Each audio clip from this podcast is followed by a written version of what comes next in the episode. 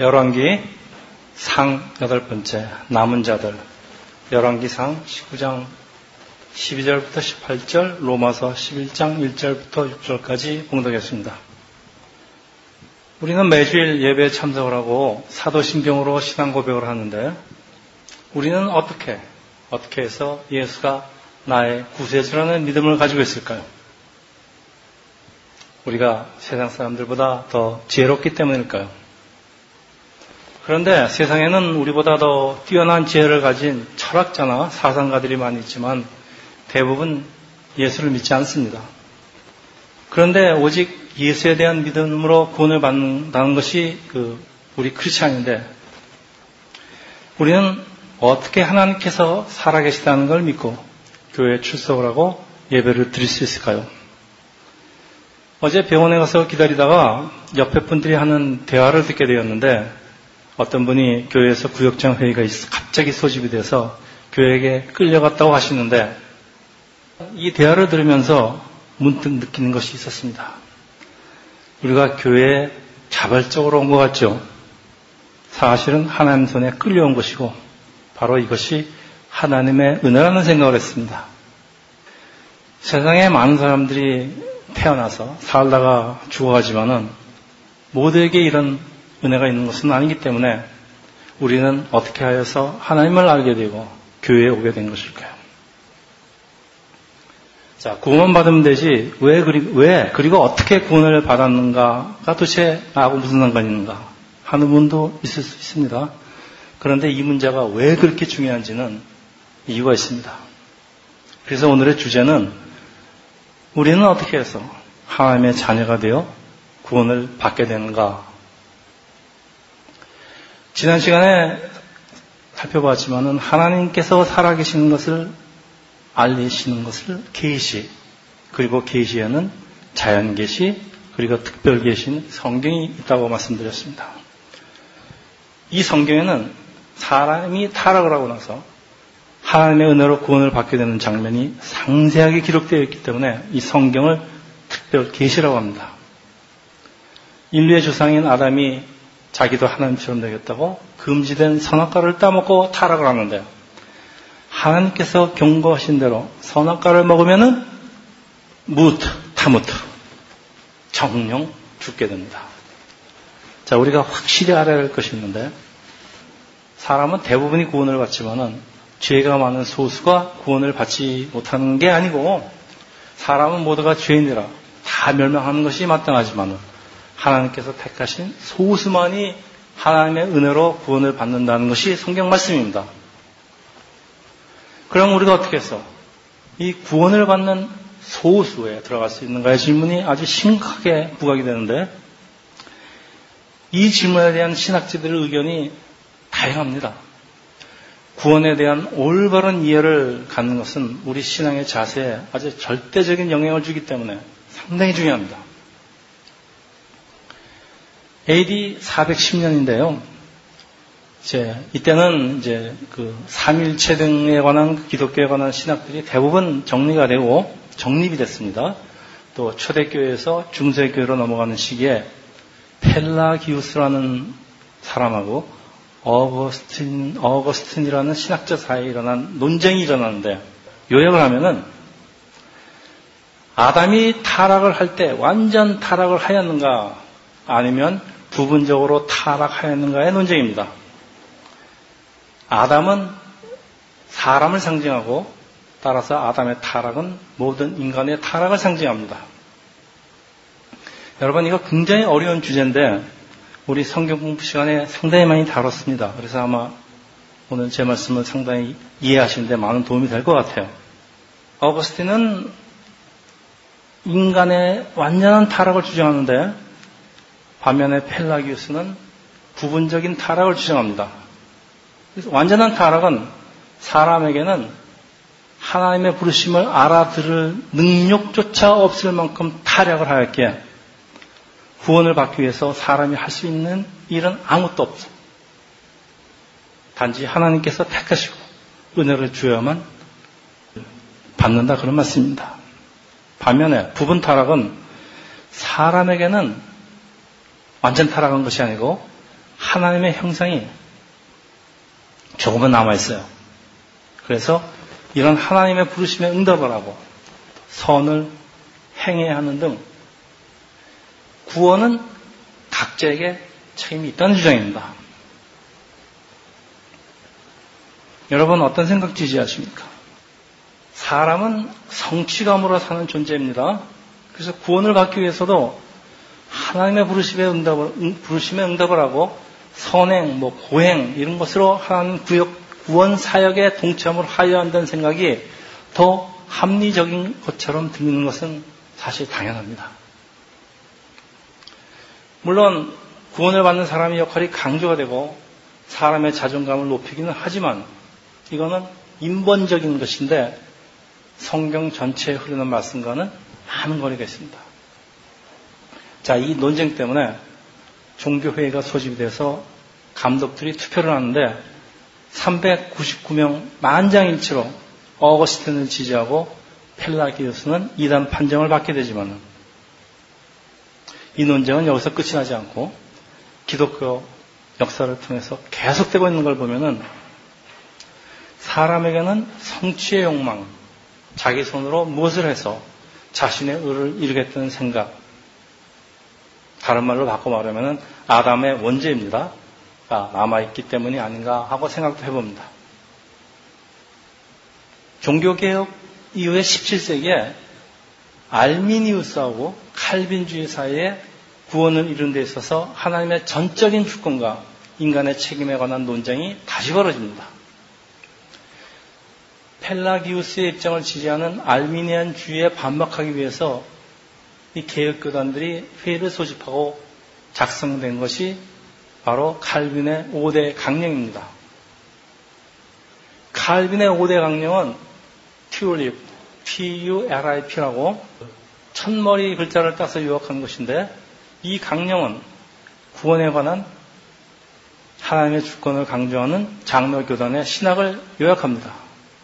자, 제1조 T, Total Depravity, 인간의 완전 타락입니다. 이 주장의 근거는 사도발의 말씀에 잘 나타나 있습니다. 로마서 3장 10절부터 12절 우리 같이 읽는데 우리 앞으로 나오는 성경 구절들은 상당히 중요한 거기 때문에 우리 같이 읽겠습니다. 기록된 바 의는 없나니 하나도 없으며 깨닫는 자도 없고 하나님을 찾는 자도 없고 다 치우쳐 함께 무익하게 되고 선을 행하는 자는 없나니 하나도 없도다. 자, 고린도전서 1장 21절. 이 세상이 자기 지혜로 하나님을 알지 못하므로 자, 이거 무슨 말씀이에요? 사람은 완전 타락해서 자신의 힘으로는 아무것도 아무도 구원에 이르는 믿음을 만들어내지 못한다는 것인데 사도 바울의 말씀만이 아니고 예수님의 말씀도 그렇습니다. 요한복음 6장 44절 또 같이 읽겠습니다. 나를 보내신 아버지께서 이끌지 아니하시면 아무도 내게 올 수 없으니 여러분 우리는 하나님 손에 이끌려 예수께로 교회로 왔습니다. 아까 말씀드린 그분 말씀이 맞습니다. 우리는 교회에 끌려온 겁니다. 사람은 완전히 타락해서 하나님께서 은혜를 은혜로 믿음을 주시기 전에는 아무도 예수 그리스도를 하나님의 아들 되시는 구세주로 믿을 수 없다는 말씀입니다. 칼빈의 5대 강령 제2조는 U, unconditional election, 그러니까 무조건적인 선택. 로마서 3장 23절입니다. 모든 사람이 죄를 지어 하나님의 영광스러운 표준에 미치지 못하였다. 이거는 현대의 성경입니다. 하나님의 영광스러운 표준. 그러니까 인간은 모두 완전히 타락해서 구원받을 자격을 갖춘 사람은 아무도 없는데 그러면 하나님께서 도대체 어떤 기준을 가지고 구원하실 사람을 선택하는가 하는 질문이 나오는 것도 당연합니다. 하나님께서 어떤 사람에 있는 그 어떤 좋은 것을 보고 그 사람을 택한 것이 아니라 그 택하심의 기준은 전적으로 하나님 주권이라는 것입니다. 그래서 신명기 7장 6절에서 7절 이건 하나님께서 이스라엘에게 하신 말씀입니다. 같이 읽겠습니다. 너는 여호와 내 하나님의 성민이라. 내 하나님 여호와께서 지상 만민 중에서 너를 자기 기업의 백성으로 택하셨나니 여호와께서 너를 기뻐하시고 너희를 택하심은 너희가 다른 민족보다 수요가 많기 때문이 아니라 너희는 오히려 모든 민족 중에 가장 적으니라. 택한다는 말씀이 지금 두 번이나 나왔습니다. 이 경우 하나님께서 이스라엘을 택하신 이유가 이스라엘에게 무슨 좋은 면이 있거나 수가 많아서 힘이 있거나 그런 것이 아니고 오히려 볼 것이 없기 때문에 이스라엘을 택하셨다는 하나님의 말씀인데 하나님의 기준은 세상과는 오히려 반대라는 것이 고린도전서 1장 27절 같이 읽겠습니다. 하나님께서 세상에 미련한 것들을 택하사 지혜 있는 자들을 부끄럽게 하시려고 세상의 약한 것들과 택하사 강한 것들을 부끄럽게 하려 하시며 하나님께서 세상의 천한 것들과 멸시받는 것들과 없는 것들을 택하사 있는 것들을 폐하려 하시니 이는 아무 육체도 하나님 앞에 자랑하지 못하게 하심이라. 이는 아무 육체도 하나님 앞에 자랑하지 못하게 하심이라. 하나님께서 택하라는 말씀이 자주 나옵니다, 지금. 구원에 관한 한 하나님께서 사람의 역할을 배제하시는 데는 분명한 이유가 있습니다. 만약 내가 무엇을 해서 나에게 어떤 좋은 점이 있어서 구원을 받았다고 하면은 나에게 구원을 허락하신 하나님의 은혜는 그만큼 작아집니다. 그리고 나의 의가 살아나기 때문입니다. 로마서 4장 2절부터 4절까지 이것도 같이 읽겠습니다. 만일 아브라함이 행위로서 의롭다 하심을 받았으면 자랑할 것이 있으려니와 하나님 앞에는 없느니라. 성경이 무엇을 말하느냐?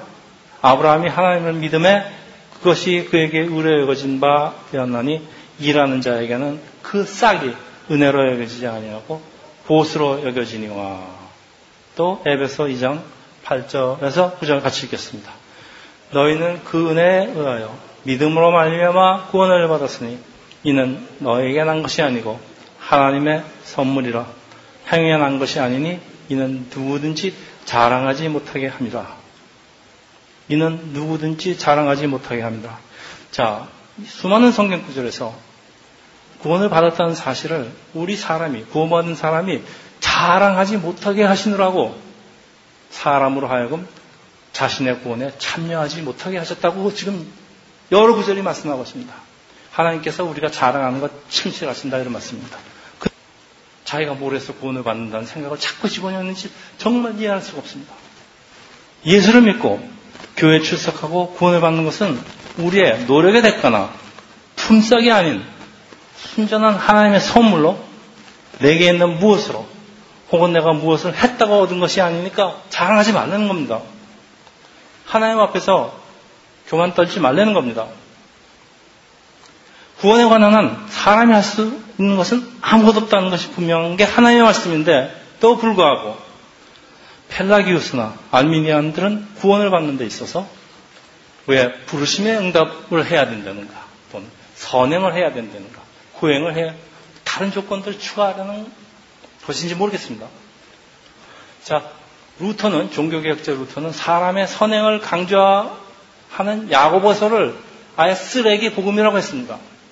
그래서 정경에서 이런 쓰레기 복음 빼야 한다고 주장했는데 이것도 또 오해에서 비롯된 것입니다.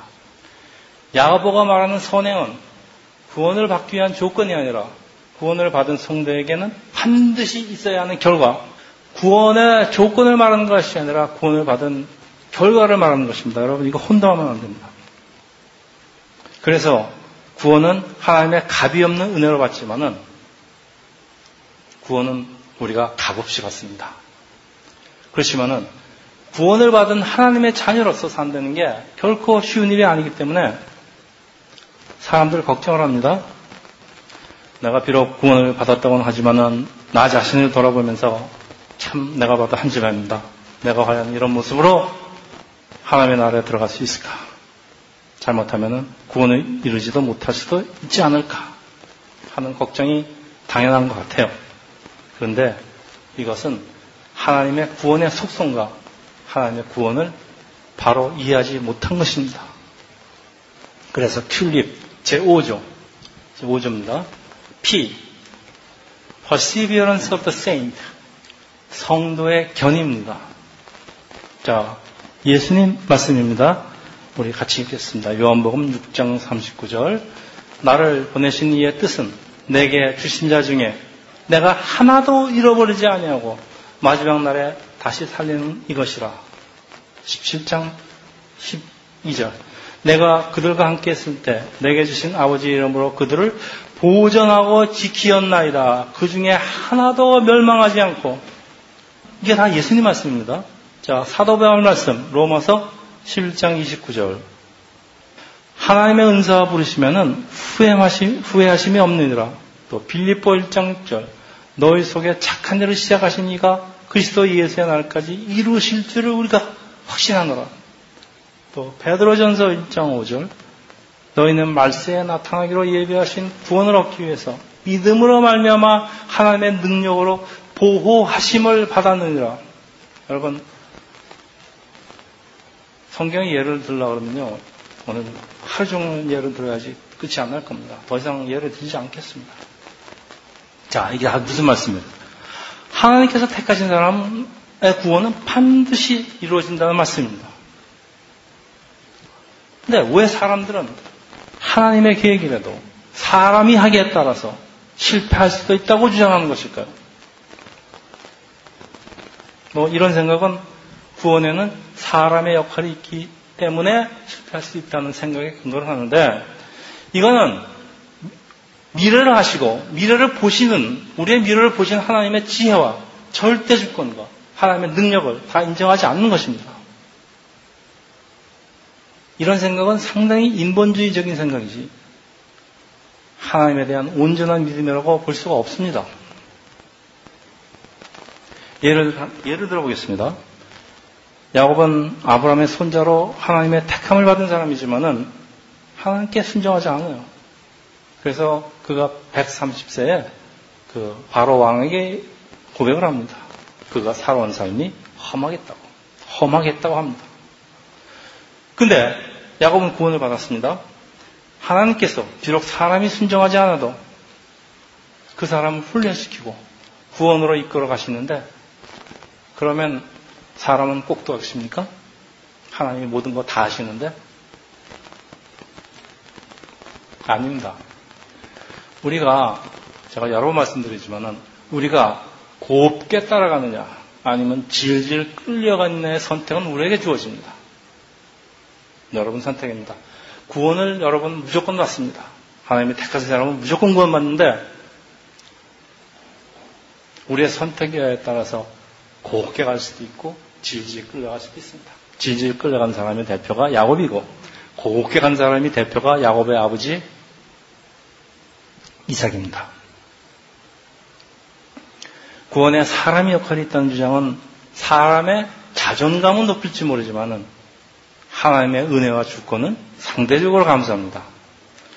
그리고 이런 생각은 우리의 믿음 생활의 자세를 결정하는데 상당히 중요한 역할을 하는데 자기가 자랑할 게 많은 사람, 하나님 앞에 자랑할 것이 많은 사람은 하나님 앞에서 무릎을 꿇는 대신에 자기 자랑을 합니다. 그리고 이건 신앙의 자세 아닙니다. 그래서 하나님의 말씀을 올바로 하는 것 아주 중요합니다. 12장, 오늘 본문입니다, 이제. 또 지진 후에 불이 있으나 불 가운데서 여호와께서 계시지 아니하더라. 불 후에 세미한 소리가 있는지라 엘리야가 듣고 겉옷으로 얼굴을 가리고 나가 굴 어귀에 섬에 소리가 그에게 임하여 이르시되 엘리야야 너, 내가 어찌하여 여기 있느냐 그가 대답하되 내가 망군의 하나님 여호와께 열심히 위별하오니 이는 이스라엘의 자손이 주의 언약을 버리고 주의 재단을 헐며 칼로 주의 선지자들을 죽였으며 오직 나만 남았거든 그들의 내 생명을 찾아 뺏으려 하나이다. 우리 지난 시간에 살펴봤습니다. 하나님께서는 세미한 소리 가운데 나타나시고 엘리야를 책망하십니다. 내가 어찌하여 여기 있느냐? What are you doing here? 당시에 선지자에게 가장 중요한 사역은 왕과 하나님의 사역자를 세우는 것인데 지금 엘리야가 처한 상황이 상당히 그 어렵습니다. 그렇지만 실망하지 말고 돌아가서 너에게 맡기신 사역을 계속하라는 하나님의 명령입니다. 다음 세대를 계승할 왕들과 후계자를 세우는 아주 중요한 일인데 엘리야는 자기가 성취해야 할 사명이 남아있다는 것을 깨닫고 벌떡 일어나서 기적을 회복하는데 참 사람이 우습습니다.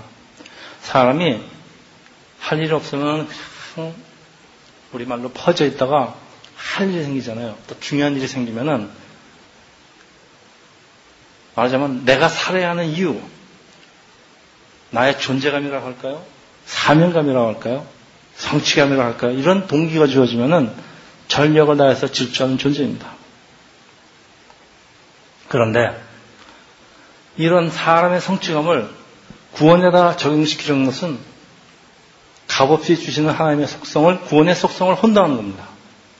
다시 말씀드리지만 구원은 하나님의 은혜의 결과이고 우리가 열심을 가지고 하나님의 일을 하고 선행을 하는 것은 구원을 받은 성도로서 당연한 일입니다. 구원의 조건과 구원의 결과를 여러분 혼동하지 마시기 바랍니다. 자, 하나님께서는 엘리야에게 마지막으로 할 말씀을 더 하시는데 18절입니다.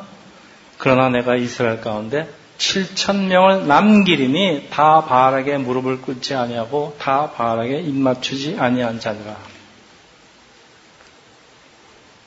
엘리야의 불평이 자기 혼자 하나님을 따르고 딴 사람들은 다 도망을 갔으니까 하나님 일을 하기가 힘들다고 불평을 하는데 하나님께서는 아니 너 말고도 내가 남긴 사람들이 많어. 그것도 7천 명이야. 자, 7천 명을 남기다. 이 남은 자, 남기다, 남은 자는 하나님의 주권과 은혜를 말하는 단어.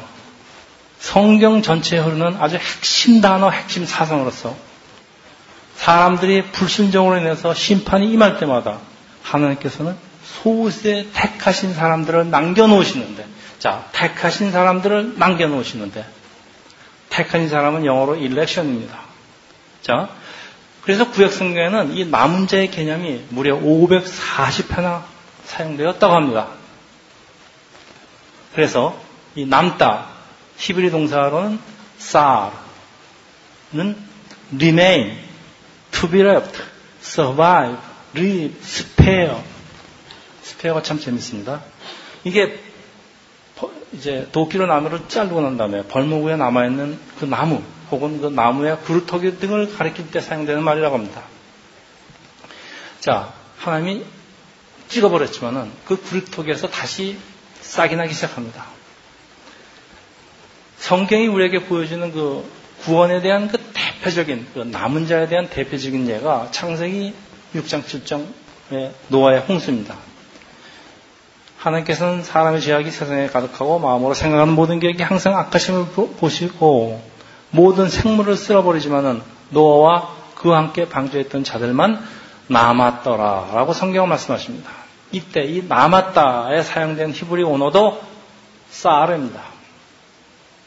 또 창세기 45장 7절 요셉들이 형을 위로하며 하는 말인데 하나님이 큰 구원으로 당신들의 생명을 보존하고 당신들의 후손을 세상에 두시려고 나를 당신들보다 먼저 보내셨나니 이때 세상에 남겨 두시려고라고 번역이 되어 있지만 이것도 쌀입니다. 근데 영어 성경은 이번에는 스페어로 번역을 합니다. 아끼다 혹은 다른 목적으로 따로 떼어두다. 다른 목적으로 따로 떼어뒀습니다. 그게 크리스찬입니다, 여러분.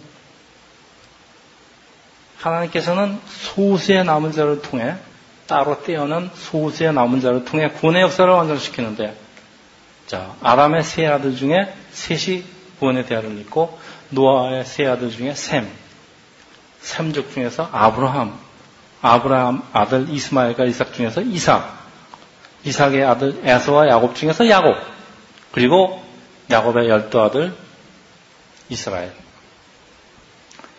이들이 자신의 능력이나 자신의 의지로 살아남은 것이 아니라 하나님께서 택하시고 은혜로 남기신 것입니다. 자, 이런 남기심의 은혜를 거부할 수 없는 은혜. 튤립 제4조. in irresistible grace. 불가항력적인 은혜라고 합니다. 여러분, 하나님께서 지금 너를 택하겠다고 하시는데 아니 나는 택함을 받지 않겠습니다. 나 그냥 놔두세요. 라고 해도 하나님께서는 택하신 사람을 하나님의 주권으로 남기신다는 것이 이것이 바로 거부할 수 없는 은혜입니다. 반대로 알미니안주의들은 하나님께서 모든 사람을 다 부르시지만 그 부르심에 응답하는 사람만이 구원을 받는다고 주장하는 데 반해서 하나님께서 택하시고 부르신 사람에게는 거부할 선택의 여기를 주지 않는다는 겁니다. 여러분, 저는 이게 상당히 마음에 은혜로 들어옵니다. 하나님 참 멋있는 것 같아요.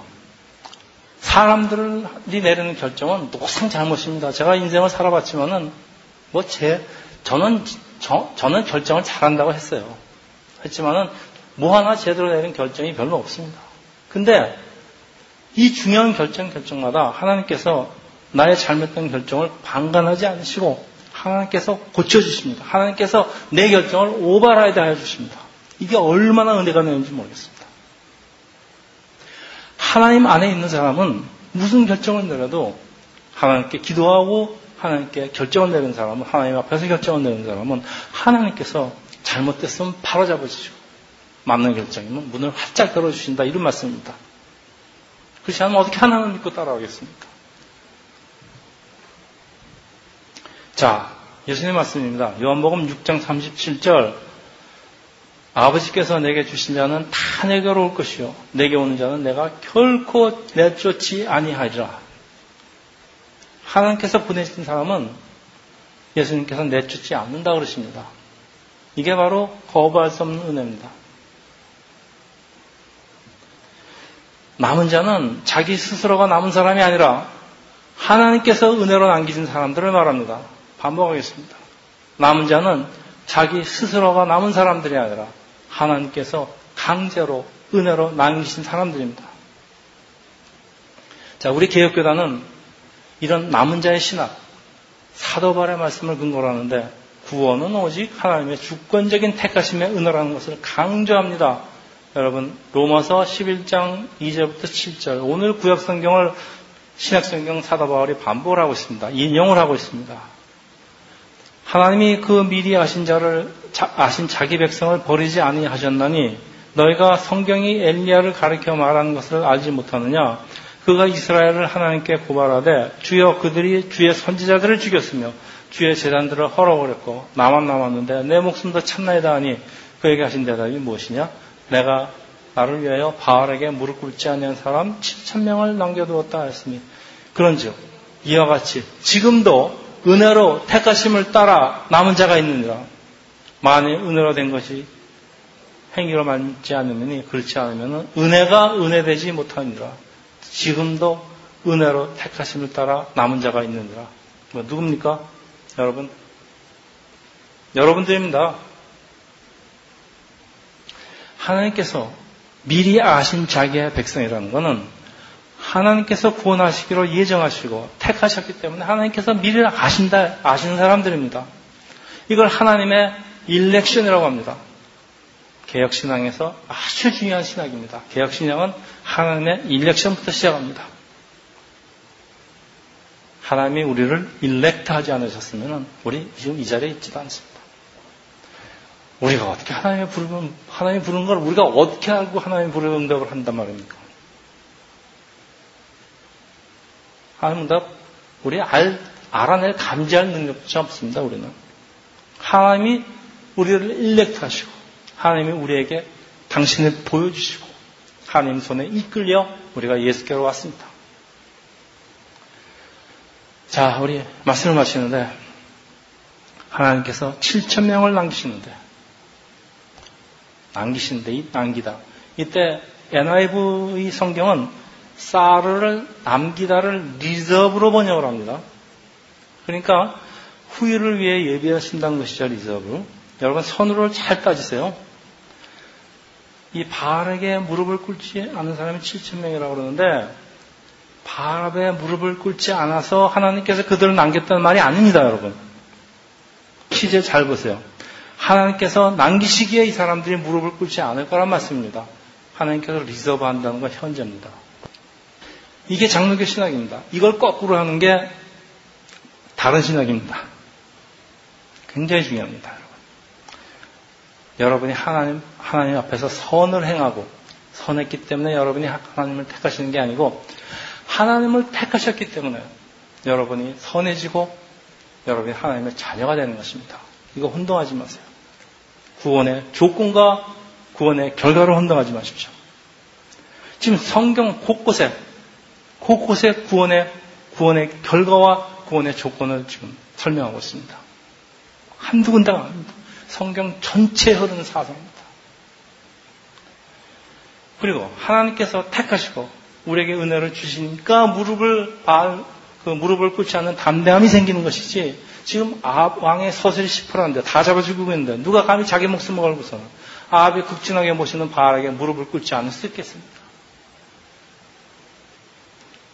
자, 하나님께서 엘리야에게 다음 일을 지시하십니다. 근데 엘리야 혼자서 하나님의 일을 하는 것도 아니에요.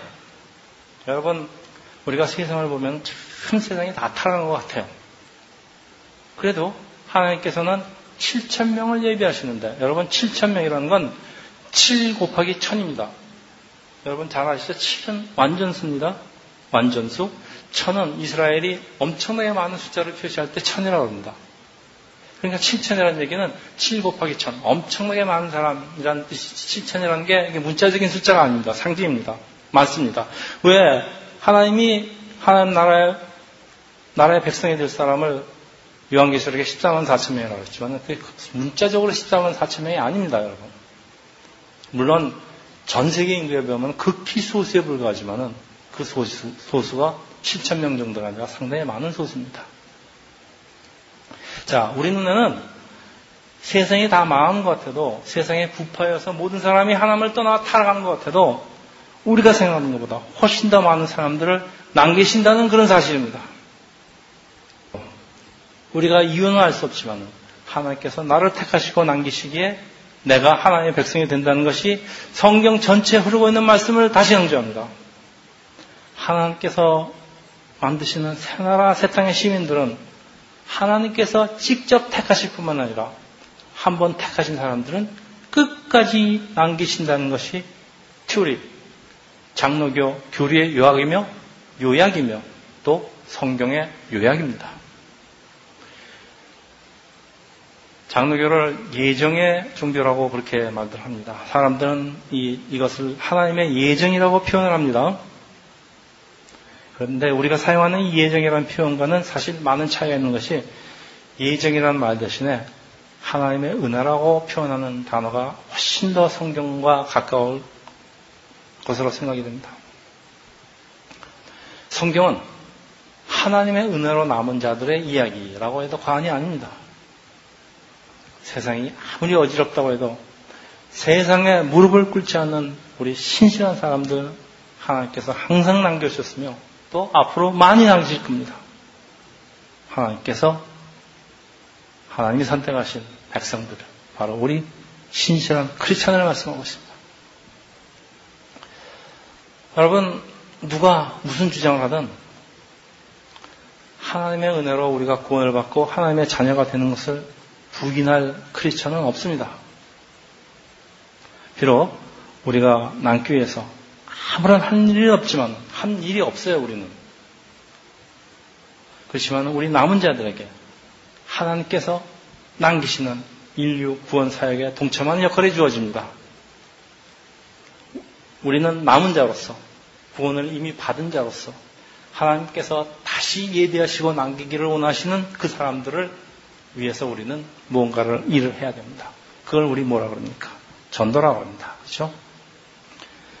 자, 나 같은 사람을 구원하시고 남기시는 하나님 은혜. 여러분, 은혜를 항상 생각하면서 감사하면서 마음을 다하고 목숨을 다하고 뜻을 다하여 하나님을 사랑하십시오. 그리고 내 이웃을 내 몸과 같이 사랑하시기를 예수 이름으로 축원합니다.